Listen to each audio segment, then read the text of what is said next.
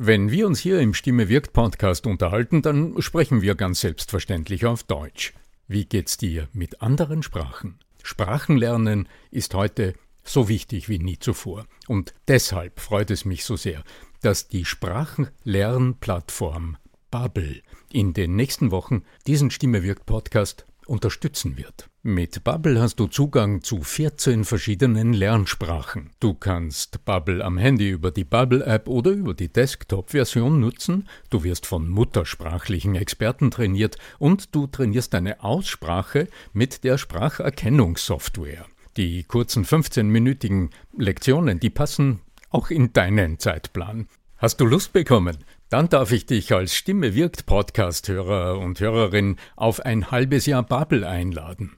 Denn mit dem Code Stimme wirkt zahlen Hörerinnen für sechs Monate und erhalten zusätzliche weitere sechs Monate ihres neuen Bubble-Abos geschenkt. Du zahlst also für sechs Monate und lernst ein ganzes Jahr.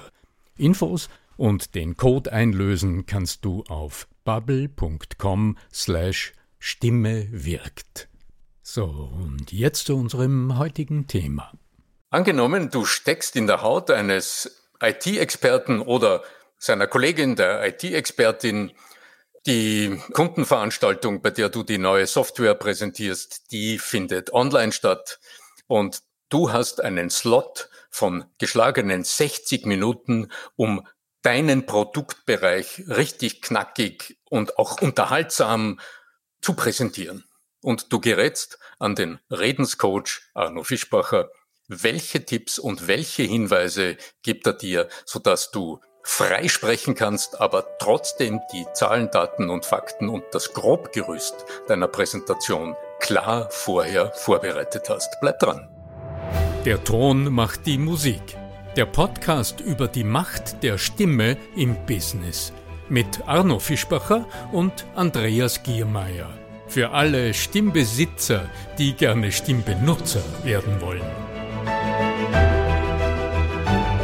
Ja, also das ist eine sehr, sehr große Herausforderung. Also wenn ich mir, also erstens Servus daheim, da spricht Andreas Giermeier und äh, die Herausforderung, die du jetzt geschildert hast, ist vielleicht einer der größten so im Alltag für Leute, die normalerweise eben nicht vor Menschen wirken. Gerade die IT-Expertin, die vielleicht ganz toll hinterm PC ist, aber vielleicht vor Menschen zu sprechen jetzt nicht den, den Alltag damit verbringt, ja. Also ich habe das persönlich auch erlebt, wenn man mit solchen Leuten zu tun hat, die schreiben dann ganz viel sich zusammen und dann lesen sie das vor, was sie geschrieben haben und das klingt dann halt auch so, nämlich geschrieben. Und wir haben irgendwann einmal äh, die Vokabel habe ich von dir aufgeschnappt, so dieses Schreiben fürs Reden oder Schreiben fürs Sprechen. Es gibt ja Redenschreiber, die das professionell auch machen, aber wir wollen jetzt keine Redenschreiber werden, aber zumindest einmal die Grundlagen verstehen. Und da bist ja du. Wenn ich einen fragen kann auf der Welt, dann ist das der liebe Arno Fischbacher. Ja, das, was ich eingangs skizziert habe, ist eine reelle Situation. Ein Kunde, großes Softwarehaus kommt auf mich zu und sagt, ähm, bisher waren es zweitägige Kundenveranstaltungen mit großem Bahnhof und äh, jeder Produktentwickler hat im Rahmen dieser beiden Tage seinen Produktbereich, also seinen Teil der Software, seinen Teil der Lösungen für die Kunden, in dem Fall Steuerberaterinnen, Steuerberater, Kanzleien, präsentiert, vorgestellt und ist dort auch in die Details gegangen. Das passiert natürlich nicht nur mündlich, sondern da werden auch Elemente hergezeigt, da steigt man in die Software ein und spielt Kundenfälle durch und so weiter. Aber eine Stunde über einen Teil dieser Software, über einen speziellen Teil dieser Software zu sprechen, das braucht Vorbereitung klarerweise, aber es braucht auch eine nachvollziehbare Struktur. Und das Naheliegende war, und wie es auch in vielen anderen Fällen, also wie es auch in vielen anderen Kunden, wie ich es kenne, man beginnt ja, wenn du jetzt über die Präsentation nachdenkst, beginnst du ja nicht bei Null, sondern du hast ja in der Regel einen Projektablauf, du hast bereits sehr viele Textversatzstücke etc. Du hast viele Elemente, die du nutzen willst und die du in der Vorbereitung in der Regel dann in Form bringst. Ja, und dort liegt der erste große Haken an der ganzen Sache. Es sind zwei Gefahrenquellen. Die eine Gefahr ist, dass wann immer du schreibst, wenn du die Finger an der Tastatur hast und dein Auge ist am Bildschirm, dann schreibst du fürs leise Lesen. Und die Art und Weise, wie wir Sprache erfahren haben als Kinder, das war ja nicht, als wir sprechen gelernt haben. Denn sprechen lernt der Mensch als Kind durch Zuhören und Nachahmung, also durch Imitation. Aber dass das, was wir schon die ganze Zeit tun, Sprache heißt, das erfahren wir frühestens in dem Moment, in dem wir in der ersten Schulstufe den Griffel in die Hand nehmen und Worte schreiben. In dem Moment ist es Sprache, vorher ist es Reden. Ja, das Sprachbuch hat uns das genau. dann war es ein Sprachbuch, ja. So. Und hier liegt eine große Gefahr, denn wir sind darauf trainiert, fürs leise Lesen zu formulieren. Und das funktioniert sprachlich ganz anders, als wir reden. Also hier liegt eine Gefahr. Und die zweite Gefahr, etwas inhaltlicher betrachtet, das eine ist ein sehr formaler Aspekt, den gilt es aber also unglaublich. Ganz viele Passivkonstruktionen, Schachtelsätze und so Geschichten, ja. Viele Beistriche, lange Sätze etc., ganz genau. Und äh, in der geschriebenen Sprache ist im Deutschen das Zeitwort sehr oft am Satzende. Aber dazu werden wir später kommen. Und der andere Aspekt ist, wenn du jetzt dir über das Projekt Gedanken gemacht hast und das Projekt beschreibst, dann sprichst du, wenn du es präsentierst, dann denkst du aus der Produktperspektive, aus der Ich-Perspektive. Würdest du jetzt dieses nehmen und sprechen, vortragen, präsentieren, dann mutest du deinen Zuhörern zu, dass sie dir zuhören, wie du über dein Produkt sprichst. Was dich, wenn du in die Zuhörerrolle dich versetzt, was dich aber interessiert, das ist. Was hilft mir das? Wieso soll ich dir zuhören? Was hilft dir? Wie heißt so schön, what is in for me? Also, was hat's mit mir zu tun? Was hilft's mir? Also, in welchem Lebensmoment äh, unterstützt es mich? Äh, spart's mir Zeit? Spart's mir Aufwand? Spart's mir Denken? Spart's mir Shortcuts am, am Rechner, wenn es um Software geht? Äh, ja, also, wie hilft's? Diese beiden Fehler kritisch betrachtet führen uns aber jetzt zu einer neuen Sichtweise der schriftlichen Vorbereitung von Präsentationen. Ich habe mir heute einfach, ich habe hinter mich gegriffen, da stand ein Buch, ein Buch von einem sehr, sehr äh, versierten, sehr sachkundigen Trainerkollegen, einem Kollegen, den ich aus dem Club 55 der European Community of Experts in Marketing and Sales kenne, Stefan Heseli. Und der hat ein Buch geschrieben, das heißt Glaubwürdig von Schauspielern fürs Leben lernen. Und ich habe mir gedacht, ich nehme einfach das Buch, schlage es auf und schau mal, das ist sehr schön formuliert und ich, ich lese es mit Vergnügen, aber es ist fürs leise Lesen geschrieben. Also ich lese hier zum Beispiel eine Überschrift, da steht Anwendungsbeispiele aus der Arbeitswelt. Fett, nett gegliedert, schöne Überschrift. Und dann tut er rhetorisch oder von der Schreibe her etwas durchaus Nützliches. Er formuliert dann eine Frage, die ist fett gedruckt. Warum die Macht von, König, von Körpersprache und Haltung nicht zu unterschätzen ist, um Glaubwürdigkeit zu erzielen. Das funktioniert beim Lesen ganz wunderbar. Würdest du das aber jetzt sprechen wollen, also dann präsentiere ich und sage, jetzt kommen Anwendungsbeispiele aus der Arbeitswelt oder jetzt zu Arbeitsanwendungsbeispielen aus der Arbeitswelt. Warum zum Beispiel die Macht von Körpersprache und Haltung nicht zu unterschätzen ist, um Glaubwürdigkeit zu erzielen. Sehr lebensnah, ja. Hm. Es ist ja schon besser als vieles, was ich sonst zuhöre, aber die Überschrift zum Beispiel funktioniert schon nicht, weil du kannst Überschriften nicht sprechen. Das ist ein Fehler, der sehr viele Menschen beim so ein Hoppala, den ich sehr oft beim Präsentieren höre, wo quasi Überschriften gesagt werden. So. Und jetzt kommen wir zu diesem. Das ist eine Aussage, die ist von dir aus gesagt und die interessiert deine Zuhörer dürftig Es gibt eine Spurorientierung, also es hilft uns, eine Gesamtgliederung annähernd zu verstehen. Aber ich als Zuhörer, du als Zuhörerin musst Energie und Gehirnschmalz investieren, um zu verstehen, was bedeutet es für mich und welcher Kontext entsteht für mich. Aus diesem Grund empfehle ich grundsätzlich, wenn du fürs Sprechen ein Manuskript vorbereitest oder dir zumindest Eckpunkte ausformulieren willst, das gibt ja Sicherheit, empfehle ich dir grundsätzlich über Dialogstrukturen nachzudenken. Also immer grundsätzlich nur die Dialogelemente schriftlich vorzubereiten und das, was dann du an Details dazu gibst, aus deiner Erfahrung frei zu sprechen. Jetzt hast du gehört, Dialogelemente, was aber genau ist gemeint. Das sprachliche Grundelement, das dich in den Dialog mit einem Menschen führt. Also wenn du mit jemandem, nimm mal an, du sitzt jemandem gegenüber, du willst mit jemandem über etwas sprechen, du hast ein Thema, zum Beispiel diese neue Software, naja, aber was ist jetzt das, was dich in den Dialog bringt? Dialog heißt ja, der andere soll was sagen oder zumindest denken. Was ist jetzt das einfachste sprachliche Mittel, das Menschen zum Denken anregt? Die Rückfrage. Das ist die Frage. Das ist im Grunde ganz banal. Die, die Schweizer und die Vorarlberger, die, die haben dann eher dieses Oder. Oder?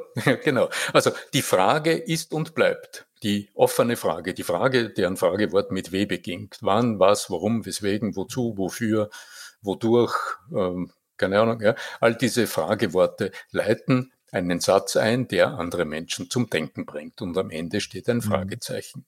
Drum ist meine ganz einfache Anregung, wenn du deine Themen gliedern willst für die Rede, dann gliedere sie grundsätzlich mit Fragen.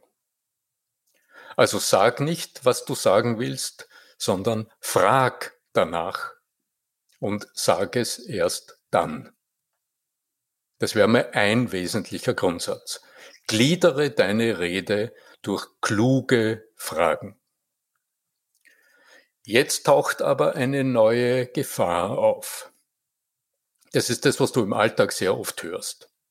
Du siehst jemanden vor dir am Bildschirm und diese Frau, dieser Mann sagt jetzt, was ist nun der nächste Vorteil dieser neuen Software? Man könnte sagen, hat ja alles richtig gemacht, der Fischbauer hat empfohlen, gliedere es durch Fragen. Ich sehe vor meinem geistigen Auge und meine Coaches und meine Seminarteilnehmer kennen das, auf dem Flipchart sind dann immer links und rechts oben, da ist eine Linie und da ist links ein Männchen und rechts ein Männchen. Links ist das Ich-Männchen und rechts siehst du das Zuhörer- oder Gesprächspartner-Männchen. Aus welcher Perspektive haben wir jetzt mhm. formuliert? Ja, was ist jetzt der nächste Vorteil meiner Software? Ich denke immer wieder an das von der Vera Birkenbiel, wo wir immer wieder zitiert haben, also am Fragetechnik-Seminar, Kommunikationstraining-Seminar, wo sie jeden der Teilnehmerinnen auf ihr Vorder, auf dem, also wenn man sich auf die Stirn so zwischen, also da, wo das dritte Auge vielleicht zu vermuten wäre, tatsächlich so ein Sticker, als ob da ein drittes Auge hin, und da ist aber drauf gestanden, ich bin wichtig für mich. Und das immer im Hinterkopf zu haben, weil wenn du jemanden gegenüber hast, der dir dann so einen Sticker drauf hat, ich bin wichtig für mich, dann ist es ein, ein dramatischer Hinweis, du, äh, erzähl auch was, was mich interessiert, also was mir was bringt. Ja? Genau. genau, ja. Drum brauchen wir eine ganz wesentliche zusätzliche Ingredienz. Jetzt hast du also verstanden, den ganzen Sermon, den du präsentieren willst, den gliederst du jetzt schon mal, sagen wir mal, durch drei globale Fragen. Da malst du dir bitte jetzt einfach nur eine Linie hin, vorne mit einem W und hinten mit einem Fragezeichen. Eine Frage, die ich, dazu, äh, die ich dir dazu hätte, nämlich ich frage mich da, ist da, und ich frage dich dadurch, diese Zwischenüberschriften, nennen wir sie jetzt mal, Gliederungspunkte. Mhm, Gliederungs ob ich jetzt Fragen. da schreibe, warum es sinnvoll sein kann, sich mit diesem Thema zu befassen wäre eine Variante. Die zweite ja, das Variante ist, eine, das ist, eine ist warum ist sinnvoll? Ich hätte da die erste noch lieber. Die erste ist eine indirekte Frage, die du nicht als direkte Rede formuliert hast. Das taugt für die Schreibe. Und das ist genau das, was der Stefan Heseli sehr professionell in seinem Manuskript stehen hat. Warum die Macht von Körpersprache und Haltung nicht zu unterschätzen ist, um Glaubwürdigkeit zu erzielen. Punkt, Absatz. Und dann beginnt die Beweisführung. Ja? Mhm. Ähm, in der gesprochenen Sprache. Also wir sind das so gewohnt, darum höre ich diese Art von Fragen sehr oft im Vortrag und in der Präsentation. Diese Frage fragt mich aber nicht wirklich. Ich habe oft die Situation im Coaching, da kommen Menschen zu mir und sagen, schicken mir vorher ein, Manus ein Redemanuskript und sagen, okay, das ist jetzt der Stand der Dinge, das ist jetzt mein Konzept, Herr Fischbacher, ich schicke es Ihnen vorab, so dass Sie sich, ich sage, schicken Sie mir, ich kann mich vorbereiten und dann geben wir in medias res. Und dann lese ich zum Beispiel solche Fragen. Okay, das ist fürs Schriftliche, Hausübungen gemacht. Immerhin aber, hat da schon eine Frage drin. Das ist ja schon genau, das wäre ja schon, wäre ja schon Meisterleistung. Ja. Aber fürs Mündliche ist es nicht wirklich gut geeignet. Im Mündlichen brauchen wir direkte Rede. Also das heißt, dieselbe Frage, die zuerst hieß, warum die Macht von Körpersprache und Haltung nicht zu unterschätzen ist, um Glaubwürdigkeit zu erzielen, würde als Offensivfrage in der direkten Rede heißen, weshalb ist die Macht von Körpersprache und Haltung nicht zu unterschätzen, um Glaubwürdigkeit zu erzielen? Oder was macht das so das besonders wichtig? Faktor. Ich würde es dann noch ein bisschen, noch ein bisschen. Das wird man zuspitzen und so weiter. Und zwar richtig spitz eine echte Frage ans Publikum fragen. Kann man okay. tatsächlich auch vom Marketing lernen. Es gibt ja auch Dialog-Marketing. Ja? Lass uns jetzt aber noch einen Schritt weitergehen. Denn selbst diese Frage ist eine Frage aus Konzeptsicht heraus. Ja. Genau. Und mir fehlen in dieser Frage Indikatorwörtchen. Denn was macht jetzt deine Sprache für den Zuhörer zu einem eindeutigen Signal, dass es nicht um dich, sondern um deine Zuhörer geht.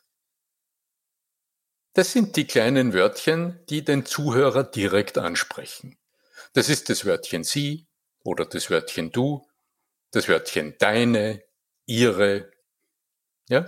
Und das sind Indikatorwörtchen. Auf der anderen Seite, auf meinen Flipcharts gerne mit einem X durchgestrichen, dort steht ich, meiner, mir, mich, wir, uns, unser, unser Produkt, wir haben, unsere Firma ist.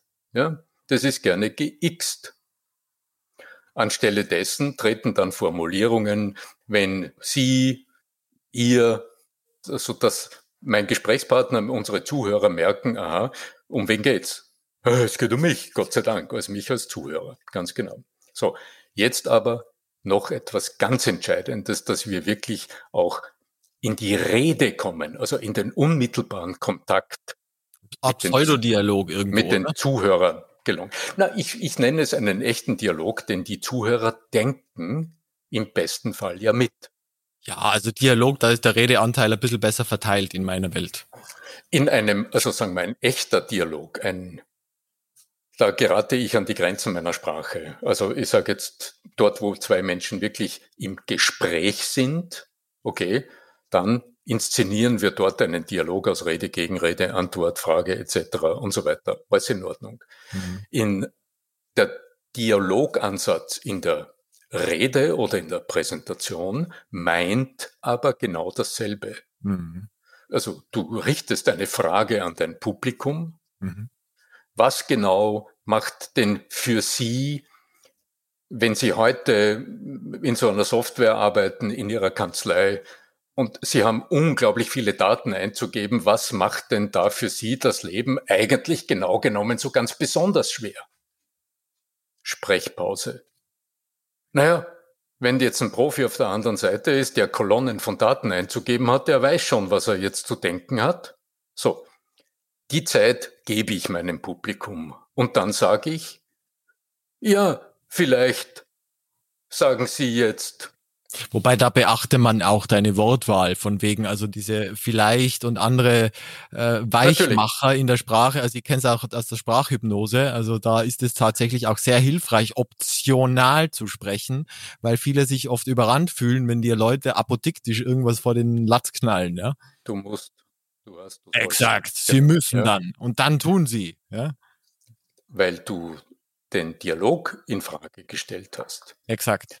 Das heißt, ich stelle eine Frage, ich habe eine Frage an dich als Zuhörer gerichtet, lass dich als Steuerberater jetzt im konkreten Fall mal nachdenken mhm. und warte durchaus ab, bis dir das eine oder andere eingefallen ist. Du wirst im Publikum in einer Live-Situation wirst du dann so hm, genau, hm, hören, ja. Dann ja. nicken, nicken die betroffen. Ähm, je nach äh, im Zoom-Meeting oder im Teams-Meeting kommt es darauf an, ob du die Teilnehmer siehst oder ob du nur schwarze Kacheln hast. Aber du kannst sicher sein, dass du etwas getriggert hast. Und jetzt mit deinem nächsten Satz bestätigst du genau genommen die Gedanken deiner Zuhörer. Da sagst, naja, vielleicht sagen sie jetzt, es ist, dass ich mit der Maus immer bei jeder Zahl neu nach links fahren muss und draufklicken muss, bevor ich es eintippen kann. Vielleicht sagen Sie jetzt, es ist, keine Ahnung, äh, dieses oder jenes. Also dann kannst du auf den Push klopfen und du holst die gedachten Antworten deiner Zuhörer, die du nicht gehört hast, die sie nicht formuliert haben, aber die sie großteils wohl gedacht haben, die holst du ab und kannst eine Option neben die andere setzen und du bist sicher, du bestätigst im Grunde dadurch die Gedanken deiner Zuhörer. Und das erzeugt Mind Control schon fast, ja. unglaublich große Bindung. Ja.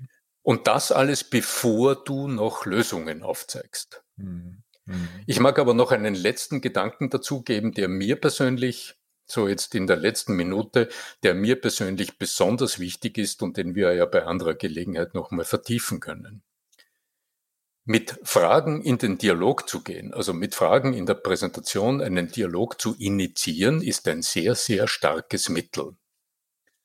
Allerdings hat die Frage, das wirst du mir bestätigen, wenn du auch im Verkauf gerne mit Fragen arbeitest, allerdings hat die Frage, die ein sehr starkes hypnotisches Mittel ist, auch einen Nachteil. Sie blockiert oft Antworten. Wenn du zu unvermittelt fragst, forderst du durch die Frage massiv deine Zuhörer auf, Antworten zu finden. Du hattest zum Beispiel genannt, wenn in einer Quizshow dich in, in einer Quizshow fragt, ähm, wie heißt dieser Fluss so und so. Ja, jetzt musst du es wissen. Da entsteht Stress. Es entsteht Cortisol im Organismus. Und Cortisol blockiert Spontanantworten, also blockiert die Gedächtnisleistung. Beste Mittel gegen Kreativität, ja. Ist das beste Mittel gegen Kreativität. Das heißt auch im echten Gespräch blockiert das Spontanantworten und ruft unseren größten Feind, nämlich den kritischen Verstand, auf den Plan. Guten Morgen. Das guten Morgen. können wir allerdings nicht brauchen. Drum, lass uns schauen, was tun wir vor die Frage. Mhm. Zu unvermittelt gestellte Fragen sind weder im Verkauf noch in einem zielgerichteten Gespräch besonders nützlich und schon gar nicht im Vortrag.